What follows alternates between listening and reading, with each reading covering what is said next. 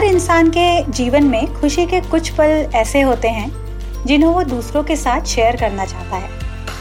तब उसे कुछ ऐसे विचारों की आवश्यकता होती है, जो उसकी खुशी में चार चाँद लगा दें।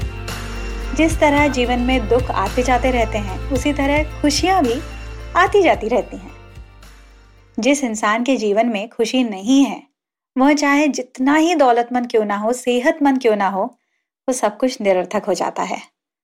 आप समझ ही गए होंगे कि आज हम किस विषय पर बात करने वाले हैं। जी हाँ हैप्पीनेस या खुशी।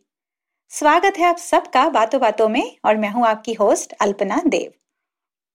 क्या हमने कभी उन बातों पर गौर फरमाया है जो हमें खुशी देती हैं? अगर मैं आपसे पूछूँ कि किन चीज़ों से आपको खुशी होती है, आप क्या कहेंगे? थोड़ा सोचिए। हम अक्सर खुशी और चीज़ें या ऑब्जेक्ट्स उनको जोड़ते हैं। अगर मुझे जो चाहिए वो मिल जाए तो मुझे खुशी होगी। अगर मुझे जॉब पर प्रमोशन मिल जाए, फिर मैं खुश हो जाऊँगी। अगर मेरे बच्चे मेरा कहना मानने लगेंगे तो मुझे खुशी होगी। अगर लोग मुझे पसंद करेंगे, मैं जो उनसे बात करना चाहती हूँ, वो उसको समझ सकेंगे तो मुझे खुशी होगी। अब इन सब वाक्यों को अगर हम ध्यान से देखें तो हमें ऐसा दिखता है कि हमारी खुशी किसी न किसी चीज़ पर या लोगों पर निर्भर करती है। ऐसा क्यों? खुशी तो एक भाव है। इसे तो हमें महसूस करना चाहिए। फिर हम एक आउटसाइड फोर्स पर क्यों निर्भर करते हैं? या ये कहिए कि हम किसी भी कारण के बिना खुश होना भूल गए हैं? खुशी उन फूलों के बाग जैसी है जो हमें एक मामूली से कमरे की खिड़की से दिखाई देती है। हमारा नज़रिया है जो हमें या तो फूलों की ओर देखने के लिए प्रेरित करता है, या तो उस मामूली कमरे की, एक मामूली सी खिड़की के बारे में शिकायत करने को हमें कारण देता है। खुश रहना उतना कठिन नहीं है हमें जितना लगता है। आपने कभी सोचा है छोटे बच्चे हमेशा क्यों मुस्कुराते रहते हैं? उनका मन साफ़ होता है। उनके लिए सब कुछ नया होता है। वो हर पल कुछ ना कुछ नया सीख रहे होते हैं। उनको हर चीज़ का कौतूहल क्यूरियोसिटी होती है। क्या इसका मतलब ये है कि हमें कुछ भी नया सीखने की क्यूरियोसिटी नहीं है या हमारा मन साफ़ नहीं है?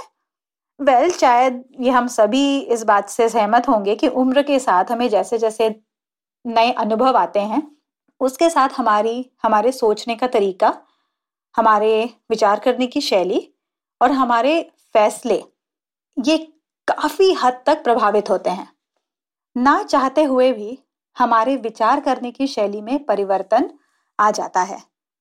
हमारे सामने खुशियाँ होते हुए भी हम बड़ी खुशियों को ढूंढते हैं। और अगर हम क्यूरियोसिटी या कौतूहल की बात करें तो लेट्स बी ऑनेस्ट हियर हम कुछ नया सीखने के लिए कितनी बार बहाने बनाते हैं? टाइम नहीं है अभी या ना आदत ही छूट गई है। ऐसा हम बहुत बार कहते हैं। तो चलिए, मैं आज आपको मेरे कुछ हैप्पीनेस मंत्रास बताती हूँ, जो मैं खुद प्रैक्टिस करती हूँ। तो सबसे पहले अपने ख्यालों या विचारों को चुनौती दीजिए। चैलेंज योर थॉट्स जब कुछ सेकंड मुस्कुराहट से तस्वीर अच्छी आ सकती है तो हमेशा मुस्कुराकर जीने से ज़िंदगी अच्छी क्यों नहीं हो सकती? हमारे लिए उदास होना, हताश होना बहुत आसान होता है। हम जानबूझकर हताश नहीं होते हैं या दुखी नहीं होते हैं, मगर कठिन परिस्थितियों में अपने आप ना चाहते हुए भी हम कमज़ोर पड़ जाते हैं। ऐसे वक्त अपने ख्यालों को कहिए, उनको समझाइए। सब ठीक हो जाएगा। आप कर सकते हैं। जैसे कई बार सब कुछ ठीक चल रहा होता है और अचानक कुछ अनएक्सपेक्टेड सा होने लगता है। ऐसे समय में शॉक होना ये बहुत स्वाभाविक है। मगर उसे एक परमानेंट फीलिंग ना बनने दें। समय रहते अगर हम खुद को खुश रखना सीख जाएँगे तो वो हमारे लिए ही अच्छा होगा। और जब अब हमने मुस्कुराना सीख ही लिया है तो परिस्थितियों को स्वीकार करना भी सीख लेते हैं। कभी कभी कुछ बातें, कुछ परिस्थितियाँ ऐसी होती हैं, जिसे बदलना हमारे हाथ में नहीं होता है।